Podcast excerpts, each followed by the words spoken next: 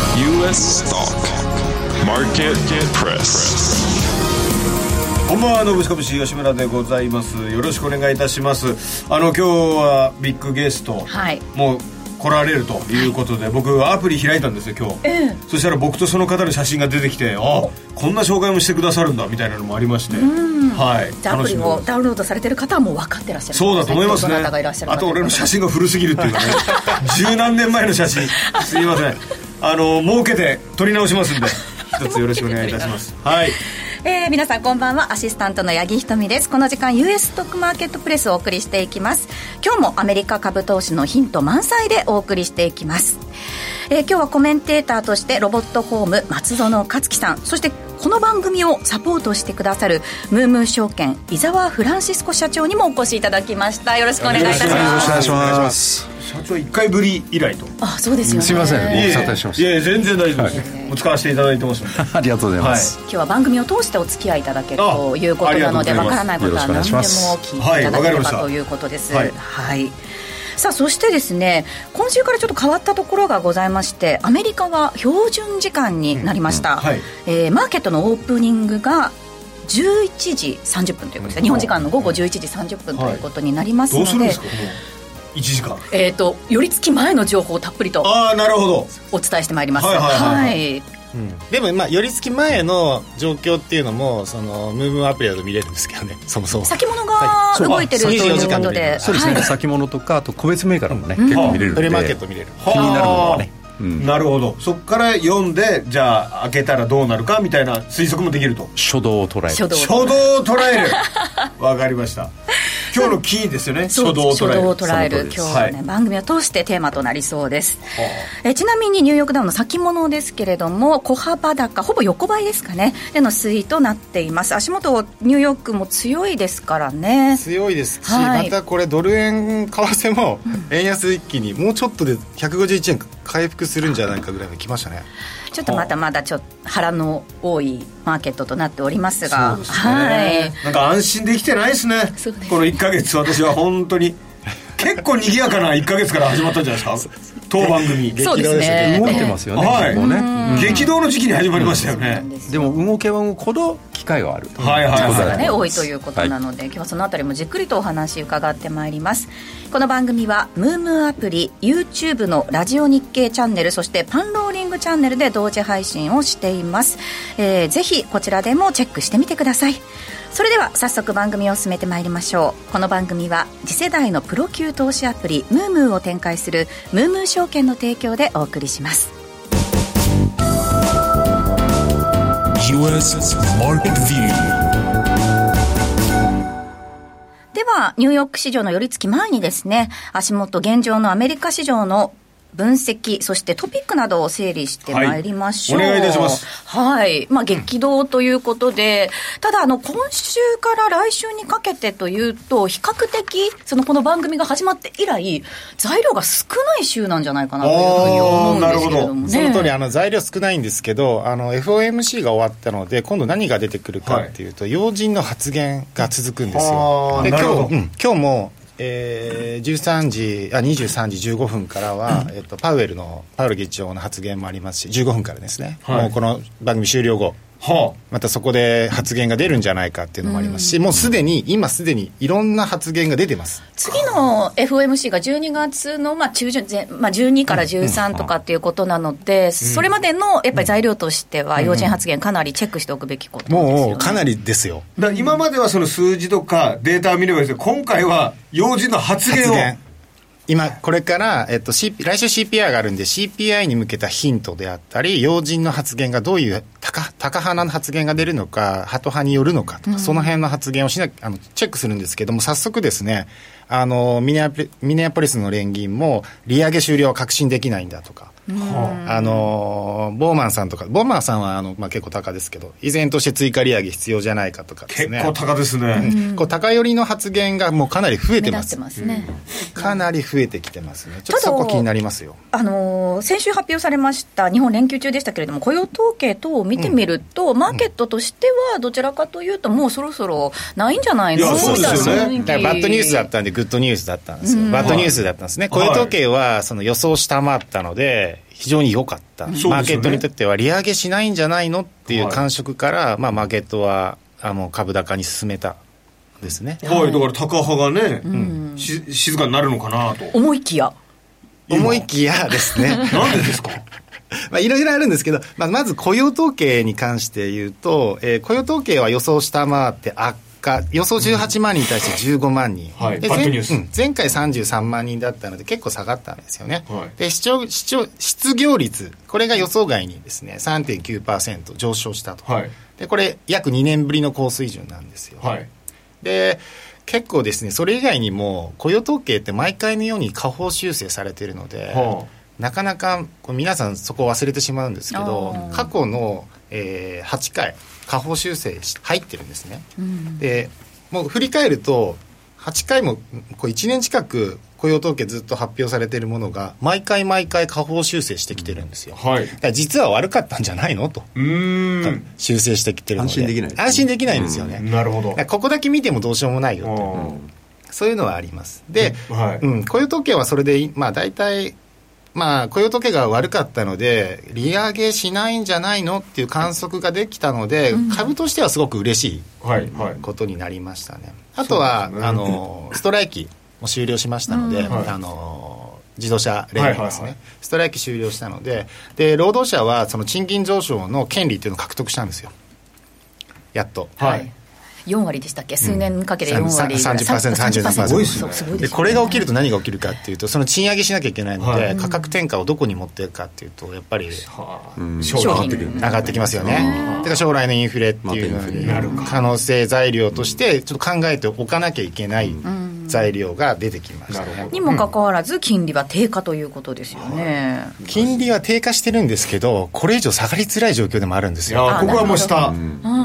下がりづらいなるほどいやだから僕そのバッドニュースが連続で続いたじゃないですか、ええここ数日、でなんで3連休なんだよ日本はともう今すぐ開いてくれよと絶対上がるじゃんと思ったんですけどやっぱもうそことのね巡り合わせですよねそうで悔しすかねったなただそういう方が多かったんだと思うんですけれども、週明けのだから日経平均はものすごいジャンプ力を見せましはたよね,、いそうですね足元4日間で2000円上げたそってうそいううこと3で区開けたのであのその、はいろうそく足にこう空間を作りながら上げるっていうはいはい窓を開けてポンポンポンと、あのまあ、踏み上げられてる状態ですよね、いいステップを踏んだんですよねそうですもうすごい上げ方をしてました、はいまあ、そういった中で、ではこの先をどう見るかということお願いいたしで、ますここから先の、えっと、注目点っていうのは、どういったところになりますか、まず来週14日に CPI が発表されますので CPI に向けてちょっと考えておかなきゃいけない材料っていうのが出てきます、 CPI はい、で CPI はこう多くの部分この CPI を構成する要素の3分の1っていうのはレジデンス住居費なんですね、はいで住居費が、まあ、下がらないことには CPI の3割を占めてるわけなのでなかなかインパクトでかいわけですよね、でそこを下がらなきゃいけないであの住居費っていうのは家賃単純な家賃だけではなく、あの貴族家賃っていう部分がありますめっちゃ高そうですよね、貴族家賃って確かにそうですね、貴族家賃はあのそっちの貴族じゃないんですよまあうんそっちじゃなくてそうですか持ち家あ持ち家の人がその賃貸になった場合のあの推定値でえー入れるわけですよ、あなるほど家持ってる人でもその例えばそれは賃賃貸だったらいくらなんだろうなるほど、だから結局住宅価格が下がらないことにはどうにもならないんですね。なのでこれから注目しなきゃいけないのっていうのはその MBA の住宅ローン申請件数とかあるんですけどほぼ誰も注目しないような指数があるんですよ。はいその辺の変化を追いかけておくとあの住宅っていうのは先行指標でもあるので、その辺を追いかけておく必要があると。住宅ってそのアメリカでは伊沢社長、そんなにかなり重要視されてるものなんですか、住宅もう間違いないですよね結局資産の大きな部分占めますから、やっぱそこが下がるとやっぱり全部がそう下がっていくっていうところがありますよねないるやほどー素人はやっぱ見ないですね、んあんまり住宅までいかないですねそうですね。なんか大きな支障がないからこそそういうところをこうみんな見ていく、でそれでなんかこうきっかけっていうかなんかこうねなんか違和感を感じたりするんですよ。そうそうなると、どどうなんですかだから先行的な動きを感じ取ることができるから、はい即座に CPI が下がるわけじゃないけれども将来的に下がるようなよ余地っていうのを立てておくと、トレンドのシナリオを自分で設計することができるのでなるほどじゃあ例えばその住宅費がどんどん下がっていってる傾向が見えたら、まあそろそろ物価も落ち着いてくるなっていうことで、イコール利上げはないっていう話になりますよねないじゃあうんマーケット今の流れ、読み通りっていうこと読み通りってことです、ねだからマーケットはないのでそこで、まあ、交換を一時的にマーケットは受け取るわけですよ、だから交換を受け取った後何が起きるかっていうとえそれって景気後退サイクルの可能性もあるよねっていうふうにあ頭がプログレスしちゃうとちょっとそこはまた問題ーなバんッドニュースがバッドニュースとして捉えられてしまうっていう時代が来るってことですね今とは違う逆のことになるわけだから、ただ別にそのむずいな転換点がねはい難しいですよねでもその相場は上げでも下げでもどっちでも取れるので、まあそうかどちらでも、まあ、下げの方が幅も広いし取りやすいんですけどね所長俺の登録してるアプリだけその住宅情報みたいなの入れることできないですか吉村特別あのそそこまで全部はできない本店お願いしますよ吉村さんそろそろですよみたいなあの頑張りますはいお願いします他の人はどうでもいいんで俺だけなんとかしてくださ いお願いしますで あの今日今回紹介したい指標っていうのはそのクリーブランド連銀が独自に開発してる指標があるんですね、クリーブランド連銀はあの結構独自指標っていうのを持ってまして、はいえっと、その中で、えっと、住宅指標があるんですけれども新規入居者の家賃指数、はいはいはい NTRR っていう指数があります、それが新規入居者家賃指数そう NTRR NTRR ですねほうほうほうほうでこれはですね、えっとまあ、家賃っていうのはあの更新家賃と新規入居者向けの家賃2種類大きく分けてあるんですね、はで更新家賃っていうのはまあ本当に家賃更新しますっていう人、はい同じ部屋に住みますよってことですねアメリカは1年更新が結構デフォルトなんですけど、はいへ1年更新のたびにオーナーはこう家賃を上げてくると。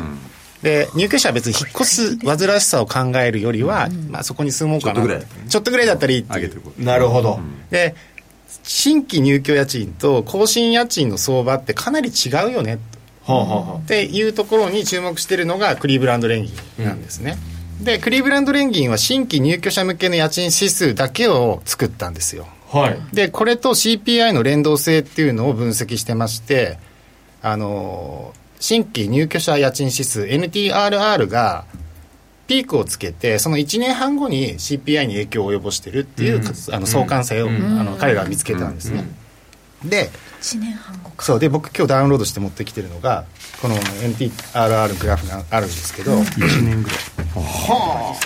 あ1年1年半ぐらいそうですちょうど今1年半ぐらいなんかすごいねあ下がり始めてからってことですか22年の3月っていうのが第1クォーターがそのピークのつけたんですよ12%のっていうスコアをつけて、はいはいその後も急激に下落してるんですね、でだからここがピークだったっていうことでその1年半後である今現在が大体大体現在地なんですよ、だからここから下がる CPI はデータ的に言うと下がり始める可能性はあるよねと、でその答え合わせをするように MBA の住宅ローン申請件数のこう少なさとかを確認していくんです、あちょっと少なくなってきたねと住宅ローン申請件数少なくなってきてると住宅価格確かに高騰してるけども販売件数も下がってきてるよねとか、そういうことをかん 考えていくんですよねでこの NTRR からもらえるヒントっていうのは確かに相関性はあるあるぞっていうのは分かっているのでうーん CPI ここでようやく落ち着くかただこれは住宅だけの面ですよ今度原油の面で考えるとまた違う話になってくるねまたね渋いな、地球って。地球って渋いっすね。要素が ねいろいろあるかいっぱいあらるただねあの冒頭でもお話しされましたけれどもその初動を捉えるっていう分ではこのなるほど NTRR が大事です先行指標先行指標になるんで先行指標なるほど。だから結構みんなプロはやっぱりこういうとこ見てどこでこう変わるのかなってやっぱり綺麗こうこういう感じでやっぱり見てますよね本当にね潮目を皆さんねチェックしているというここなんだ。こういうの自分でつけてると頭に入ってくるといつも、いやこれ素晴らしいグラフでしょ分かりやすいですね本当にグラフ化されてないんですよ、クリーブランドのデータなるほどご自身でこれは そうそうそうそう松尾さんが作ったまあデー僕タが作ったということでやつはチャット GPT に作っといてって投げただけなんですけどえーとはいえもう、じゃあ、これは先手取れるかもしれないですね、初動は。初動の答え合わせもう初動が動いてると思ってるんでああなるほど答え合わせ今答え合わせです答え合わせ。ということそうねどどこで止まるかとそうですそうですよねどこでとうんどこ高止まりするんだそろうこの今賭けですよね、で今、そこのとこは高止まりするかという初動を抑えるかどうかと。その通りですね初動の初動だしそうそうそう僕もちょっと危惧し危惧してることもあって、第2波か第3波が来てもおかしくないとも思ってるので、インフレの、はあーそれはその地下地政学的なリスクも十分い。高はいいではいはいすからはなるほどい。初動にも初動があるんですね。細かく分けると。限りないど んどんねもう限りな大い変。どんどんまあ、今回は、今週はね、あんまりそのイベントないと思ってましたけれども、じゃあ、要人発言、そして、まあ、来週以降は CPI うんに CPI 要注目というわこかとりでました。した。見ときますよ。はいえーここまで US マーケットビューをお届けしました。 Market topic.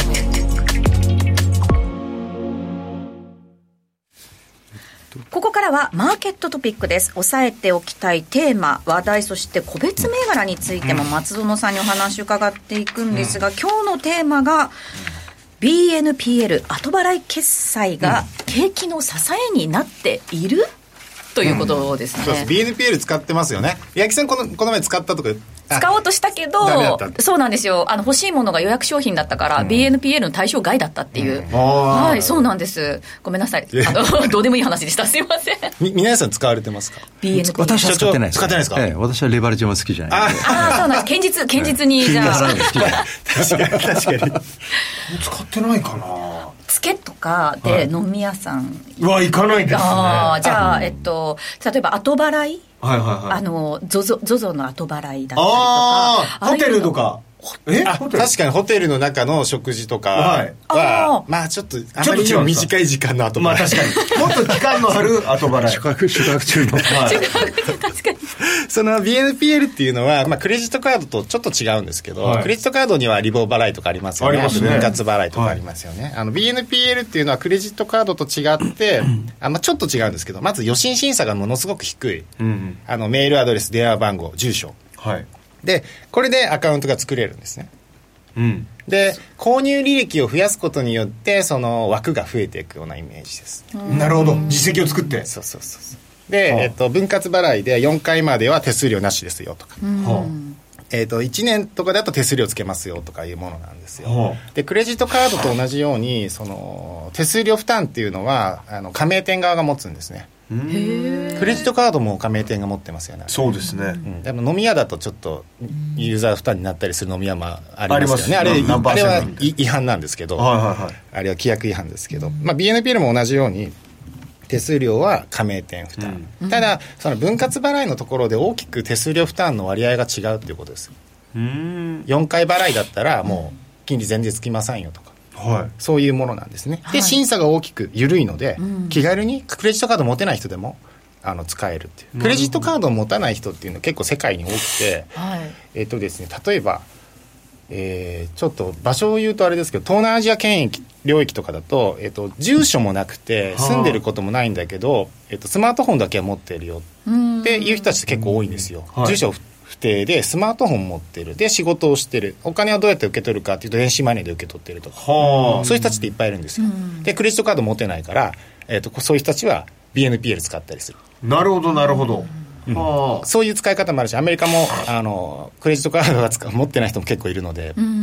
そういうユーザーに広まってるのが BNPL です、ね日本ではやっぱりその後払いとか付け払いっていうのってなかなかこうやりやりづらいというかあ心理的にそうそうそうあーなんかすちょっとゾワゾワしちゃうあ。部ゾワ分ゾがワするし、なんか、ひょっとしたらちょっと高額になってくるんじゃないかな、みたいな懸念がありますよね。でも今、日本も Payday っていうのが入ってきはて、Payday で iPhone、iPhone 新新型 iPhone が出たら、Payday セットで、えー24回分割で Payday を使うと買えますよっていうのは、Apple とタイアップしてやってるんで、Apple ストアにログインすると、Payday で払いますかっていうのができます。だだから若者とかにはもしかしたら新しい決済の形として浸透していく可能性がある、そっちの方になりそうな感じしますねしますよねただこれはまだ文化としてその歴史が浅いのでどれくらいのあの延滞率なのかっていうのはそのペイデーの CEO はあの全体の売り上げの1%ぐらいしかないんじゃないのって言ってるけどまだわからないなるほどですね未知の領域のところですだからこれから来るかもしれない、返せなくなる人とかが、そうですそうですでこのペイ BNPL を使ったあ の分析が結構アドビの方から出てまして、えーまあ、ちょっとまず分析の前にこ今年の20 23年のホリデーシーズン11月から12月31日までのオンラインショッピング予測っていうのをアドビは出してるんですねはいで前年比で4.8%増の売り上げあるんじゃないの、とまあ、結構いいじゃないですか、クリスマス商戦、年末商戦に向けて、前年比より高いよと、あの今ね、学生ローンの返済で苦しんでたりするけれども、やっぱり売り上げは上がるよと、っていう分析してるんですよ。でこの上がっていく売り上げの中でも BNPL による売上高が、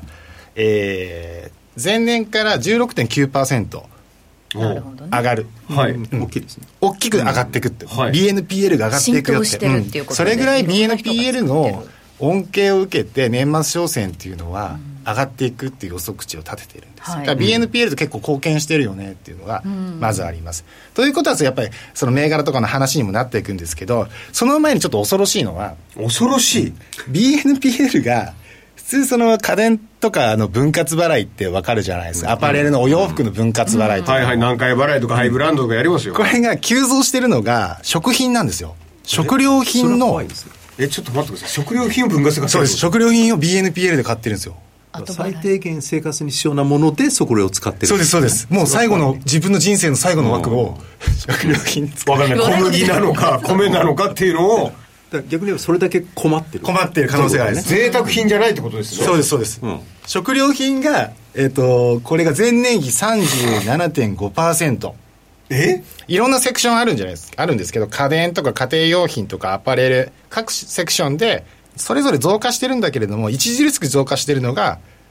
食料食料品品37.5%、危ない危ない食料品を分割払いで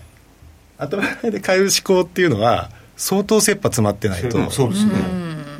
一回ありますけどね僕もとんでもないなんか保湿金のとこ連れていかれて これマジかよって時は後から分割でみたいになりますそれとはまた違 う話ですもんねじゃあそれ怖いんですよ逆に返せない可能性も高いああーるこれ例えばカードとかでローンが返せない人とかもこれ参加することはできるんですかもちろんですよってことはもうそこに行き着いてここに行って食料品を買ってるって可能性もあるってことですよね食料品を買って食料品を実は裏で売ってたりとかそういう読みもあるんだそういうこともできますしねあと30%そうですそうですおだいぶ大きいですよね30%、 37%上がって前の年に比べてうん前の欲し年くにないで比すよねべてクリスマス商戦とかね、アドビはそのアドビアナアナリアナリティクスっていうあのツールがあるのでアドビこういう分析よくレポート出してるんですよ多分正確に捉えてくるはずなんですけどなるほどそんな状況ただ一方で言うとそういうその BNPL っていう決済の仕方が文化として根付きつつあるっていう可能性もあるってことですよね可能性はあるでしょうけど僕は危ないと思危います、ねない方に行くこの食料品のままでいったら根付かない可能性はあるかもしれないですよねちょっと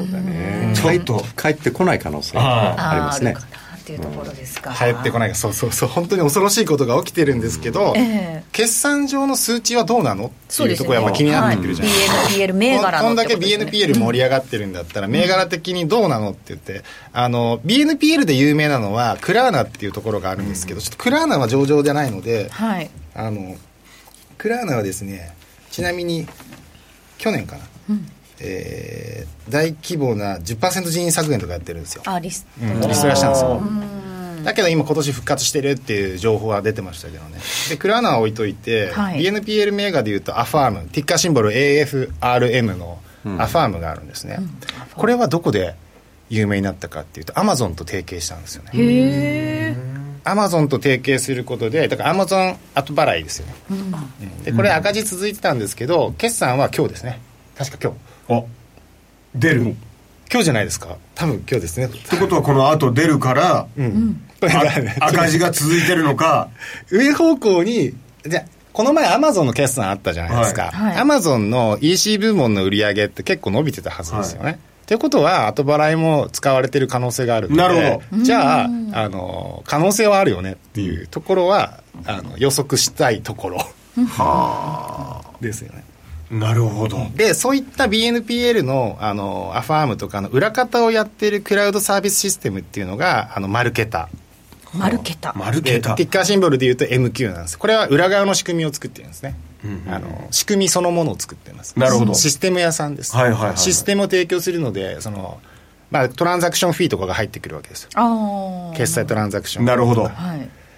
らここですよね、あとはスクエアってあスクエアスクエアは日本も、はいあはいの、うん来てくれますスクエアはあの今社名変更したのであのブロックっていう名前になってますが、あのスティッカーシンボルは SQ、でスクエアここもうーんとその気になるところですよねだからこれ関連してるんですよスクエアの裏方もその丸桁へえじゃあマルケタだしあの裏方がですよ裏方がマルケタがだ支からえてるアファームとスクエアがいいんだったら丸桁もいいだろうっていう連想は絶対走るはずなんですよああなるほど悪かったら裏方逆にじゃあショート入れとくかっていう先回りのショート入れるっていうスクエアは決算もうすでに発表してるんですねそうですそうですそうですブロックはいスクエアはですねそのブロックは売上減少したんですよ43%減少したんだけど、処理数増加してるんですねやっぱりその BNPL 好調だから、はいはいはい33%増加して使われてますよとさらに粗利率が改善してるんですよこれほ42%から67%に粗利率改善してるだからその決算を受けて内容的にはいいじゃないかとうなるほどただ売り上げうん処理数増加うん売り上げ確かに売り上げねえって思うんですけどなんで売り上げがこれこれはだからみんなややすり合戦してるんで、今最後の最初の4回はまあ上げちゃうわけです、そうですそうですそこで食品がたくさん買われちゃうとだから可能性あるで貧困層の方に使われちゃって帰ってこないっていうパターンは怖いですよね怖いです怖いですあればね気をある気をつけないでもあるかもしれないですよねありますうん貧困層の人が4回払いを使っても一気に、か買いだめしちゃって食い食い逃げ食い逃げ食い逃げしちゃうからなるほどでそれで37%食品が上がってるとな上がってるるとちょっとまあこれをこう加えていくとちょっとまあ気をつけたいな気をつけたいところですよ、うんそうですね最後のもしかしたら年末ラリーになるかもしれないし、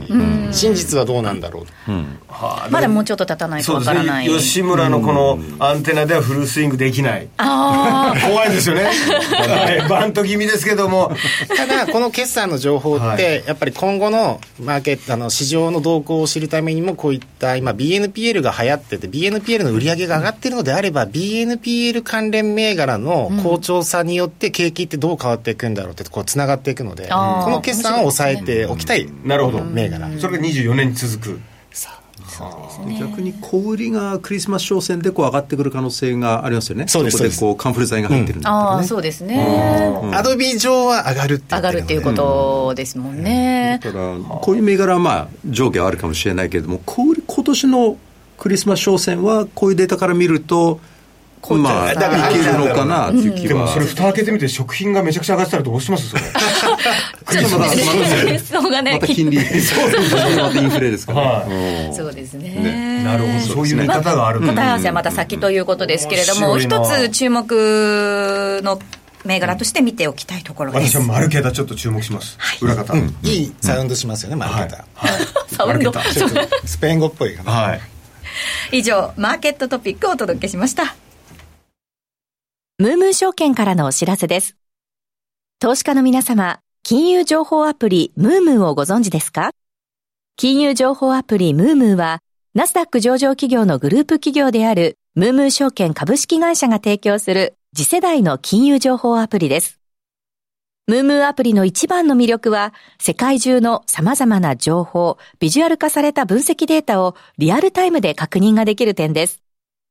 即時性の高い情報で投資家を徹底サポートします。また、初心者から上級者まで、あらゆる投資家が活用できる充実した機能を搭載。機関投資家の動向では、ウォーレン・バフェット氏をはじめ、世界の有名なファンドが売買する銘柄の確認ができます。これらの機能を備えた金融情報アプリ、ムームーは、完全無料でダウンロード、使用が可能。プロ並みの株式情報を提供いたします。お手持ちのスマートフォン、タブレットからアルファベットで MOO、MOO とご検索ください。以上、ムームー証券からのお知らせでした。ムームー証券株式会社金融商品取引業者関東財務局長金賞第3335号使って得するムームーアプリさて、このコーナーは、ムーム証券のアプリの特徴、そして使い方を紹介していくコーナーです。ぜひ、アプリをダウンロードしていただいて、皆さん一緒に操作していただくと分かりやすいと思います。えー、ムームアプリプレゼンターの坂本麻子さんにご紹介いただきます。よろしくお願いします。よろくお願いしますさあ今日はムームーアプリの分析機能機関投資家取引動向をご紹介していきます相場格言に需要はあらゆる材料に優先すると言われ需給るほどですかねあ失礼いたしました、需給はあらゆる材料に優先すると言われるほど需給を知ることは株式投資をする上で非常に重要ですよね、機関投資家といえば株式投資であ株式投資で収益を上げる投資のプロとも言われる存在です、銀行保険会社投資信託などありますがこの大口投資家である機関投資家が売買している銘柄を分かりやすく知ることもできるというのがムームアプリなんです、はい、その特徴としては各銘柄を保有する機関投資家の数を把握できたり大口株主の保有比率が減少しているのかだったり増加しているのかなどの変化が分かりやすかったり経営陣の保有株式数の変化が一目で分かります、さあこ今日はここからはムームアプリの画面を見ながら伊沢社長に詳しく教えていただきますはい、ありがとうございます。えっとまあ、機関投資家っていうのはやっぱり大きなお金をやっぱり動かすのででこう大きなお金を動かしてる機関投資家が例えばこの株を買いたいというふうに言った時っていうのはやっぱりこう1000万円とか1億とかじゃなくて10億とか100億円とかこう投資するんですね、でそうすると1日あたりにこう、まあ、買える金額っていうのは、まあ、流動性の問題なでる限られてるんでで一応1日100億は無理ってことですね、無理っていうことなんですね、うんそうすると分けて少しずつ買っていかなきゃいけないなるほどまあ、そうは言ってもそれなりの金額は買っていくと、はいはいだからそうするとこのこうあじゃあ今この銘柄にこう機関投資家が入ってきているとか連続してこう買ってるなっていう兆候を見るっていうのはものすごくこう需給を見る上では大事だとなる思ほうんど、ですねだから10回に分けて買う予定の1回目を見つけることができるってこと1回目でもいいし3回目でもまだまだ間に合う間に合うそういうことです社長、はい、お願いします、 はい、どうやってで例えば、そうですねで例えばそのいろんなまあ銘柄をこうえーじゃあ例えばマイクロソフトですはいはいねはいまあ皆さんご存知の,、はいあのオフィス等を出しているところなんですけれども、はいマイクまロあ、ソフトこの、あのまあ、銘柄を見て、まあ、その当社のアプリの、えーマイクロソフトの銘柄の分析というタブはいから、まあ、下の方に行くと、えっ、と、機関投資家の持ち分比率っていうのがあるんですね。で、ここを見ると、まあ、全体的にこの銘柄を保有してる機関投資家、何パーセントぐらいいるのか、これが見れるんですよ。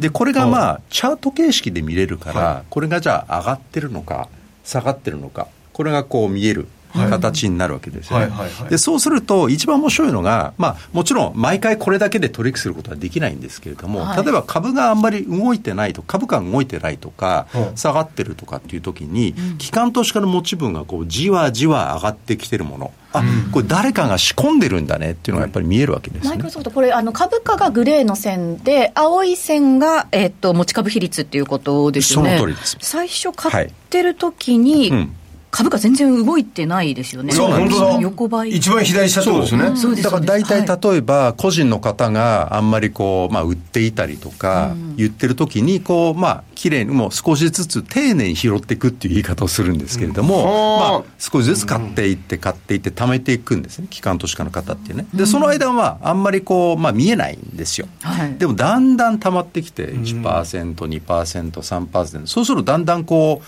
売る人が少なくなってくるんですよね、でそうするとやっぱり機関投資家の方がまだ買ってるからだんだんじわじわ上がってくるっていうのがそれがこう傾向なんですねでで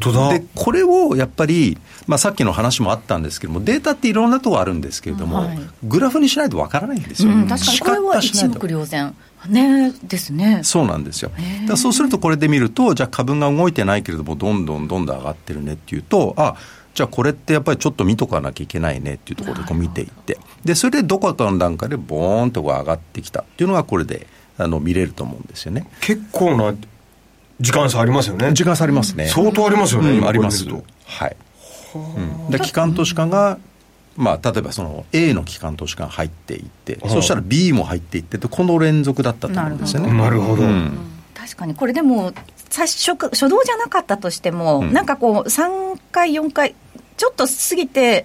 もうこれだけ入ってきてるっていう自信があるとなんか自分もちょっと入ってみようかなみたいな気持ちはあります裏付けみたいな感じになりますよね、だから逆にまあ最初からこう、まあ、最初はこう、まあ、あ買ってきてるなーってでも株動いてないね、まあ、ちょっと様子見てもいいと思うんですよ、なるほどででもどんどん溜まってるのがこの率がやっぱりずっとこうついてるんだったら、まあ、で株価が動いてないってことはじゃあそのうちだんだん売り手が少なくなってくるでもずっと買ってる人が多いから、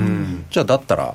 そろそろ買ってもいいのかなっていう判断もあるのかなとは思いまさす。基本的にこの青い持ち株比率がこう右肩上がりだったらば、おおいいじゃないのっていう、磨方上がりでありかつ株価があ低かったあんまり上がってるともう上がっちゃってるなるほどだからそこをこう、まあ、そこまで上がってないのにどんどん買いが溜まってるなるほどだっていつか追いつくよねなるほど感じですじゃあこのマイクロソフトの理想の形ってことですよねこれ理想の理形で想す的ねですってことですよねええ逆にじゃあそういうのじゃないもの以外はもう排除していっていいということ排除というかまあその機関投資家の動向としては、あのあまりこう重要視しなくてもいいんじゃないかということですかね。えっとまあ、機関投資家のこう動向っていうのはそれだけで取引することはできないですね、でいろんな要素で株価っていうのは上がるのでただパターンによっては機関投資家のこう例えばこれなんかすごく分かりやすいのが株価と機関投資家の買いの率の乖離がどんどん大きくなっている、そうするとどんどん上がる確率が高くなってくるこれがやっぱりポイントだと思うんですね。はい、はい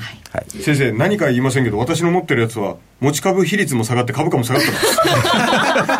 ます びっくりしました今機関投資家売ってるということで びっくりしました今で株価も下がってるということです。素晴らしいですね早めに見た方がそうですね。 やべ見た方がいいありがとうございます。というわけで今日はムームーアプリの分析機能、機関投資家取引動向をご紹介いたしました。はい、ありがとうござい坂本ます。さんありがとうございましあた。伊りがとうございました沢社長もありがとうございました。来週もよろしくお願いします。ムームン証券からのお知らせです。ナスダック上場企業のグループ企業であるムームン証券株式会社は、アメリカ株取引を開始しました。ムームン証券のアメリカ株手数料は、どの銘柄でも200株までの売買は一律税込み2.18米ドルで注文ができます。グローバルスタンダードの手数料体系で、お客様のアメリカ株取引をサポートします。取引可能なアメリカ株銘柄はおよそ7000銘柄となっております。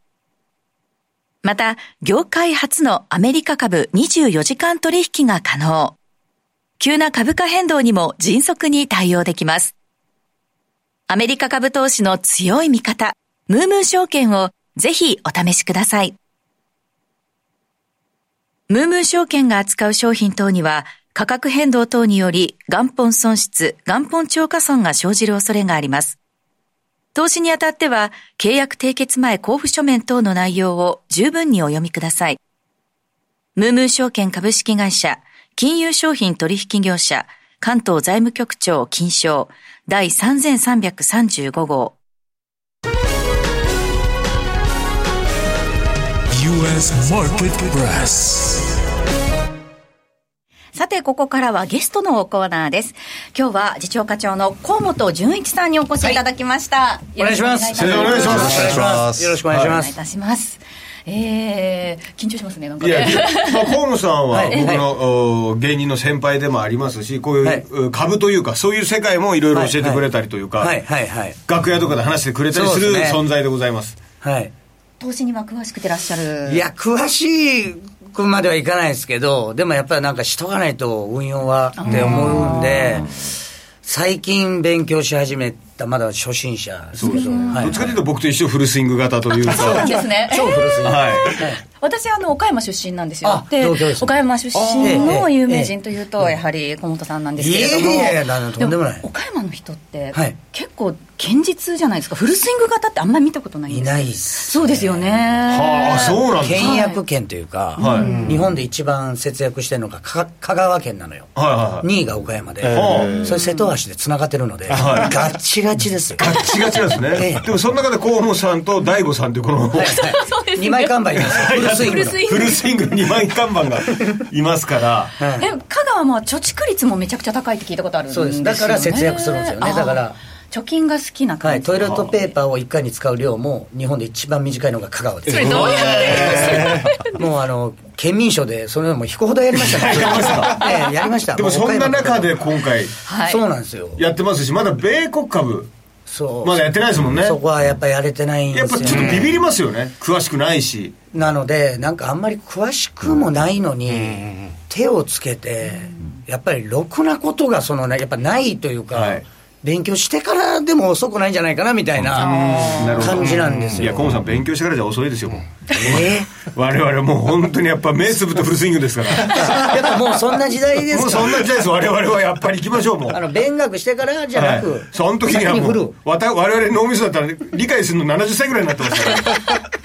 それだったらもう行っちゃいましょうでよもあのムーム証券のアプリだとそのデモもできるんですよ、本当にやらずにこうデデモンストレーションができるので,、ちょっと実践的な学びをしながらっていうのはできますよ、まあ、そう本当にそれがいいんですよ、絶対にその方がいいんですけど、もうゴルフでもそうなんですけど、やっぱり練習場行くのが一番の苦手で、すごく実践なんですよ、ね、全く一緒です全く一緒なんとりあでえずコースに出ちゃうみ たいなでも合うと思うんだよなあ本当ですか米国株面白いんですよ好きなジャンルとかのテーマに絞って、そこだけでやるとか、日本株はどういうジャンルあ日本株は、でもやっぱり、その詳しい人たちが、まあ、その上級者でいるなら、そういう人たちが、まあ、例えば、なんていうんですか、今後こういうことが起きるかもしれない、だから、こういうところがどんどん上がっていくんじゃないっていう長期で見るのはどうとか、僕みたいにやっぱり、その長期でなかなか見れない人、その毎日毎日チェックして。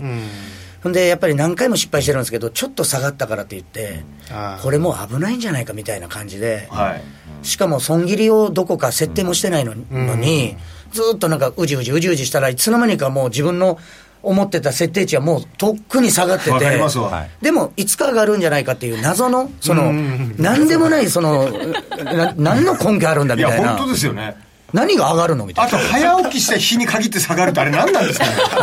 これあるあるなんだよな8時56分ではい4分待てば9時からのスタートの時、ウキウキする時本当に全部下がっててあ今日この1日からスタートするんだみたいな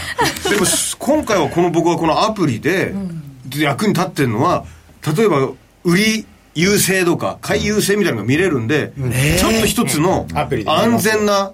なんかうじうじしてた自分の決め手にはなってますね、なんかそういう目安というか、はいそういうのはあのアプリ上で見れるんですか、はい、見れます。あの、本当にいろんなデータがあって、で、まあ、まず米株って、今おっしゃったように、馴染みがないとか、はい情報がないとか、あと情報が英語だとかってところがやっぱり結構キーなんですよ。はいはいはいはいで、あの、まあ、当社のそのアプリの中で、コミュニティ機能ってあって、はいで、いろんなこう、実は海外の投資家さんとかが、この銘柄面白いよとか、こんなの買ったよというのが全部日本語になってるんですよ。で、これは結構参考になると思います。ええあまずそこいいですねはい、はいそうすると結構だから有名な人もいるんでそうすると今おっしゃったようなあじゃあ皆さんどういうふうに考えてるのかなっていうのをこう日本語で見れるのはそこから入ると結構いろんなアイデアが出るかもしれないなるほど、はいそれに自分の気になった商品とマッチングさせて、はいい、いのがあれば、うん最初にそこを行ってみるみたいそなの通りですあいろんな使い方ができますよねあ本当ですねはいやいいけると思うんだよな河野さんなんか相性いいような気するんですよ、好きなもの多いじゃないですかファッションにしろ作品にしろいろんなものあーったり結構やっぱいろんなもの触りたい人なんで、はい多趣味だし、えーあじゃあスクリーニング機能があるので例えばその映画とか、あのはいファッションとかだとそれでスクリーニングして、こういった銘柄があるよっていうのも出てくるのでファッションファッションまあナイキとか、まはあ、いそういうものになってくるとは思うんですけれども、出てきますよ出ね出ますえーあとは、はいテーマ投資とかがあるので、はいだから例えばその今ってあの、まあ、NVIDIA とかこの AI 関連って結構こう、まあ、あの皆さん気になるんですけれどもテーマ投資で例えばその AI 関連の米株の銘柄がこうまとめてあったりとか、まあ、いろんなこのテーマごとに気になるテーマで投資できるのでそこから入ることももしかしたら一つのきっかけになるかもしれない。うんスポーツ関連であったりそこまでざっくりしてくれるんですかざっくりそうしでてるすのでざっくりした感じでいけますはいいやぜひですよそうなんです防衛関連とかなるほど、そういだうからよく言うのがチャット GPT 関連これ皆さんやっぱり結構最近気になってますよね、はいはいはい、でそうなったらその、そのところの画面を押すと、それに関連した銘柄が出てくるんそうでですすそかうです全部ここに出てくるうわご自分がもしかしたら馴染みがあるやつもあるかもしれないので、そこから入ったりとか、面白いそうですすよるねとこの中に例えばさっき話のあったマイクロソフトなんかも入ってるわけですあね、なるほどいや本当に、これってセットみたいなそのなんかパックみたいな感じで買えたりするんあですか、パックのものはあるんですよ、それはまた ETF っていうのがまた別にあるあので、うんまああるんだ、パックでも買えます、へえ買ってください、あとなんかええ誰かのコメントとか読んだらなんか20ポイントとかもらえたりするんですよあポイントがポイントもらえるんですよこのポイント何なんだろうなと思うんえですけそどのポイントは何なんなんなんなんなんですかでまあ、溜まっていくと、後でまああの何かがこう交換できたりとかは、あの特別なデータもらえたりとか、えーまあ場合によっては、アマゾンギフトカードもらえる場合があったいりやとか、特別なデータ早めに言ってくださいいやいや特別なデータが欲しいんです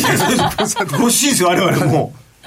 なんか特別なデータっていうと本当に響きがすごい、いうんい感じがしますはいね、ええまあ、これはあのポイント貯めてからがお取楽引しみっデーていうタことですねなので、まあ、あのかなりこうプロ向けのデータにはちょっとなってしまうんですけれども、はい、ただあのチャートの見方とか本当になんかあの、何ですかねもう初心者の方から学べるような、そういうあの何ですかねテーマみたいなのもあこったれりするこので、れはチャートパターンからダブルボトムの銘柄が抽出されてとかチャートパターン選択してその形の銘柄だけがポンってくるんですよもうすでにそこでスこクリれーニン今グちさょれてるってこうどマイクとロですソねフトがそうでしたねダブルボトム そのチャートのパターンっていうのはずっとこのグラフでここういうような傾向がそうですそうですありますよそうでみたいなで AI で AI でそやれをってくれるんですはあ、はあはあはあしてくれるで僕これ好きなのはやっぱあのチャート予測っていうのがあるんで、あのあーチャート予測ありまこす、れ面白いんですよ予測っていうのはあの自分の持ってる株うのこの動きとうんうんうん類似してる80何パーセント類似してるやつはありますと過去にうわ、それとこそれはこういう動きしましたよっていうのも見れたりするんで楽しいっちゃ楽しいんですよあそれは分かりやすいいろいろ勉強していただいて。いやいやもへうずっとずっと見てるんですよこれやっぱり自分の好きなドラマとかなんかスポーツとかでも、マッチングあなたとマッチングする確率は、あそうですそうです95%以上っていうのは僕は絶対的な信頼を得て、全ての作品に手出してるんですよ。だからそういうその、あなたこういう感じの部分でマッチしますよ。こういう動きといが、め持ってる銘柄と一緒ですよって言われると、自分の中でもちょっと、自信になりますよね、はいこれが自信材料になるんだったら、確かにあ、ちょっといいかも。どうしてもやっぱりアメリカ株っていうのは、その知らない株も多いと思うので、そううんうんここでスクリーニングしてもらえる、入り口がねそうですね、間口、すごく広く取れると思いますので、こうぜひ、まずアプリをダウンロードして、いろいろとこう、アプリの使い一応方このを。番組では僕もやりましたし、前回はあの5ギャップの久保健が、うんそして 今は河野さんって いういや、あの、な、なんでこの並び並びが、俺ちょっと納得いかない吉わ村久保健河野さんって並び吉村の小保健訪問とってなんかよくこの久ク保リーン健アッはプいいのもう帰りのタクシーずーっとアプリ開いてたからもう顔真っ青で帰ってきました ブルーブルーライトブルーライト顔面に全部浴びてえあのもう知れば知るほどもっと早くし知っとけばよかったの風になるのが僕すごく嫌なタイプなんで後悔っすよね後悔は本当に船だけで十分 だよいや本当にだからあ の星三つありがとうございます素晴らしいですもうね早くこういうのはもう全部理解していきたいタイプなんですよ。うんぜひぜひいや、したいです。もちろんあの、ね、このラジオでも、あの先ほどみたいにアプリの使い方っていうのを毎週お伝えしていきますし、うんその他でも本当はに触ってるだけでも楽しいですし、情報収集になりますの楽しいでで。すこねうチャット機能もあるんで、私も入ってますんで、ああまそうでりすかこう質問していただければ、はい、私も答えられます、社長が答えるんですかえ、社長あのこともできます。 D- DM 機能ないですか社長の個人的にやっているや人にあのあります。 DM 機能ありますか、はいそれが欲し いです。まず、まず社長のまず次長社長が欲しいです。はい、私の中の次長社長が今なんかほとにかく欲しいです。太いパイプが欲しい明です日、。明日ちょっと、あの、探して、つながりますんで。わかりました、はいやりましょう、はいってそれが欲しかったんですからこの番組で吉村えー黄門さん久保家久保家入れなくていいです。久保家入れなくていいです。この3人できますね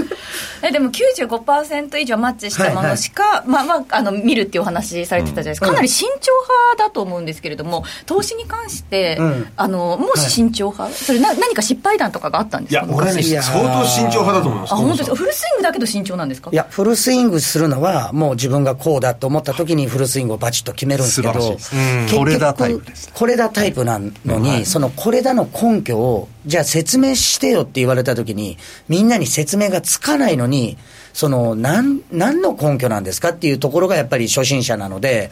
今後こういうことが起きるじゃない、そしたらこういうことが、あの日本では起きていくかもしれないよっていうところの。予測が自分の脳みそで考えてる分、いい方向にしか向いてないんですよ。要はその、わかります。シミュレーションもどの道、失敗の方はないんだみたいな。もういい方向にしか向いてないんで、これですってなった次の日の、あの下がりよ。 なないよ。何度失敗したか、それ。俺シミュレーションで今4兆ぐらい持ってますよ ね現時点では負け知らずなんですけど本当に。豆腐屋じゃねえんだからって。 4兆ね今日飛ばしますねありがとうございます久保健とは違うもう緊張しちゃって本当に。はいいや、何がそんなにこう自分の中でいや本当そうですね見れてんのかって。でもね、社長あのプロのトレーダーでも当たる確率ってそんな高くないんですよ。例えば6割ぐらい当たる人っていうのはものすごい優秀なトレーダーっていうんですね。で、さっき損切りって話あったじゃないですか。はいそこなんですよ。結局自分の、あの、例えば想像が当たった時はそのまま持っていくと。当たんなかったらもう潔くごめんなさいっつってやっぱり切れる。これがやっぱり一番大事なんですね。そうですよね。で、その設定値を、このチャートっていうものをこう長期で見てたとしても、どの時に、なるほいどやそうなんですよねあの切るのが、本当の損切りとしてのこの、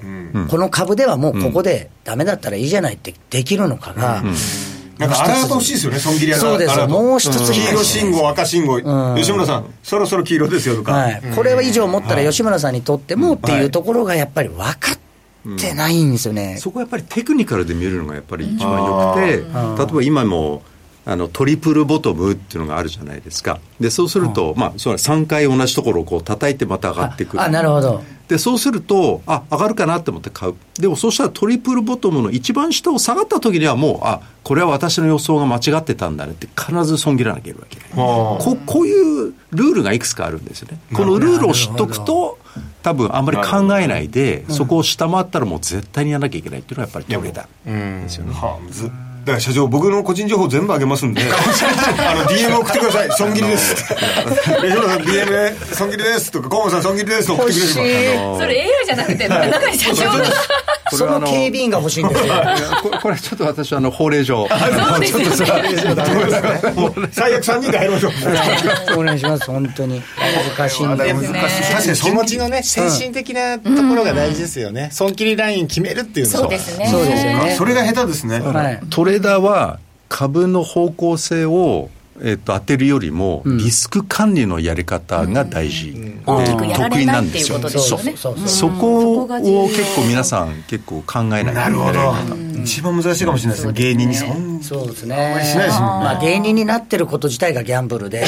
そもそも売れるかどうかもわからないのに、全部身を投げて、こう、やってるわけで。トレンドに乗ってますからそう。 で、だからこれ下がる時もあるじゃないですか。あの下がる時に、で、我々滑れば滑るほど追うんですよね、そうな性んです質よ的に。損切りができないできないんですよ。 仕事的に。追って追ってなんで。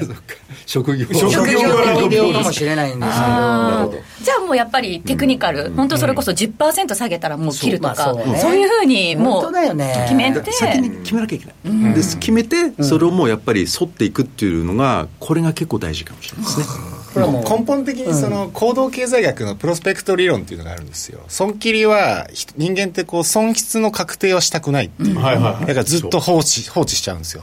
損なんだけど損が出てるのを確定することはできないあー認めていつか戻るんじゃないかそうです。そうそのおっ通りしゃなんるです通よ。り。で利益が出てると急いで利益を確定したくなるんですよ、はい。利益っていうのはどうせ伸ばせば伸ばすほどいいものなのに、すぐにでも利益を確定したくなる、はあ確保したくなるんですよねで、そん、その通りで、結局初心者の方っていうのは、損すると切れない、でも上がる時っていうのはあもうこと早めに逃げちゃう切る逃げちゃうだから本当はこれ逆じゃなきゃいけないんですよそこがポイントで本当にその通りですそうずっとその心理学心理学です心理学、心理学一回その行動経済学のプロスペクト理論っていうのがさっきの言葉なんでほどそれだけを思って毎日あ見てれば大丈夫です まずはそのお手持ちのスマホに使える情報満載のそのムームアプリをぜひダウンロードしていただきましてであのそのアメリカはのいその株は、やっぱりさ最初言ったように怖さがあったのででもそういうことを教えてもらえると、自分がすんなりまず自分のテーマから入れるんで、そうですね好きなところから入っても全然これはいいいいんですよね自分の好きなテーマから全然であとははいいろんなコメントとかあるから、それをもう毎日読んでるとだんだん、あこうみんなこういうふうの持ってんだなってるいうほどと馴染みが来るから、はいい、つかなんかあこれだったらいいかなって思うようになる日が多分来るとそれ思いま日す本語ですよね日本語ですあそれはもうはいめちゃめちゃいいです、だから、はい結構芸人が楽屋であの、このあそこの株いいらしいですよっていう話を聞くんだったらこれ見てる方がよっぽどマシ ですね絶対いいですよだって何の信憑性もないやつらが何の信憑性もない楽屋の畳で、はいもうあの額にあの畳の跡つけながら喋 って「いいっすよこれ夢かなこれいいっす何よを根拠に言ってんだお前たちは」っていうのもありますからそれに比べればもう全然いいもでうすこれ見ますわ、はい、ぜひアプリ信頼性が高いですよダウンロードして、よろしくお願いします投資活動にご活用ください、えー引き続き小本さんにはお付き合いいただきますけれども、ここで一旦 CM ですムームー証券からのお知らせです。ナスダック上場企業のグループ企業であるムームー証券株式会社は、アメリカ株取引サービスを提供しています。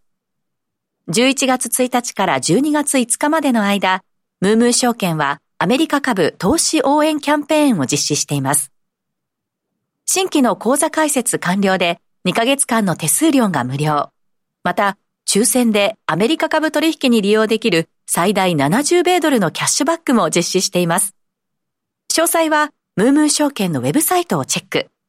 お手持ちのスマートフォン、タブレットから、アルファベットで MOO、MOO と検索。アメリカ株投資の強い味方、ムームー証券をぜひお試しください。ムームー証券が扱う商品等には、価格変動等により、元本損失、元本超過損が生じる恐れがあります。投資にあたっては、契約締結前交付書面等の内容を十分にお読みください。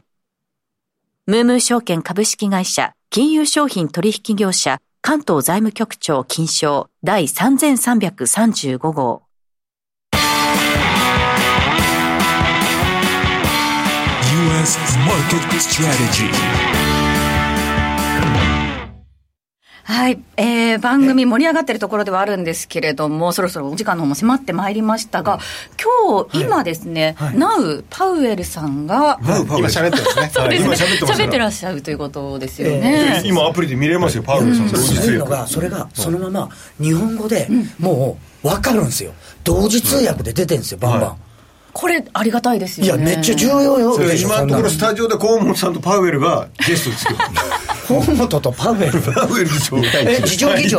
次長議長がね一応一応あれまあいやこれ重要なことだと思うんですよ訳してくれるのはありがたいじゃないですか訳してくれますしそのコメント機能があるのでなみんなどう思ってるんだろうとかも分かるんですいろんな人が結構チャットしてるんですよこれもすごく気になるなるほど、そうか、じゃあ、FMC とかの時に、会見の時に、これまでとちょっと違うようなことを言ったっていうのも、もしかしたらそのコメントで言ってくれたりとか、見てる方がですか、で結構投資家の方もいるからこれはこうだよとか書いてくれるあなんかえ早く見なきゃいやなんか動いてますね反応してますねいろいろいや反応するでしょもしかしたら、まあ河今本さんに金利反が応して全部ですからねあそうですね、金利ですよね。 FRB でしたっけそうです FRB ですね FRB のパウエル議長重要でしょ超重要らしいですよ今日はだからその二大ゲストのうちの一人そのはい河本さんと、二大検討はいあ あそうですパウエルさんと久保家の時は何もなかった です凪でした凪の一ちょっと待っ日てくれ早くひょうひょうが降りましたね そうひょうが降りましたね東京に氷が降った時は久 保家そうでしたそうでしたはい、ということでいかがでしたか河本さんめっちゃめちゃいいっすよそらだって今までものすごい触りたいけど触れない自分がいたんだから味方がついたような感じですなんかす強い武器ついたなみたいな、あこれだといいっぱい安心材料があるから確かに安心してこれいろいろ見れるわ触れるわみたい手なぶらでアメリカ旅行行けないですもんねそれは無理じゃんなかなか、自分の言葉がその通じないってってなったらってなるけど、それで日本語でちゃんと理解できるんだったらもう最初にやっぱりもうこれは触るべきですうん、早く触りたいですぜひじゃあもう帰りのタクシーで顔を真っな青るにでししょなうがらはいな 久保家に連絡する可能性がありますよ あの先輩っつって、教えてはい、追いつきました先輩って体ピーって言って終わりですよえーそうですねこの後アメリカのマーケットがこのパウエル議長の会見の途中に寄りつくということなので我々はその延長戦の方でもお話をしていくということで、松園さんとええ私でスタジオでちょっと延長戦の方で、えっと、寄り付きを見ていきたいというふうにお思っ願いいてたしおりますますはい、番組そろそろお別れの時間です、はいこの番組は次世代のプロ級投資アプリムームーを展開するムームー証券の提供でお送りしましたここまでのお相手吉村さんそして小本さん、はい松野さん伊沢さん皆さんありがとうございましたありがとうございましたありがとうございましたまた来週お目にかかります、パウエル議長ありがとうございましたありがとうございました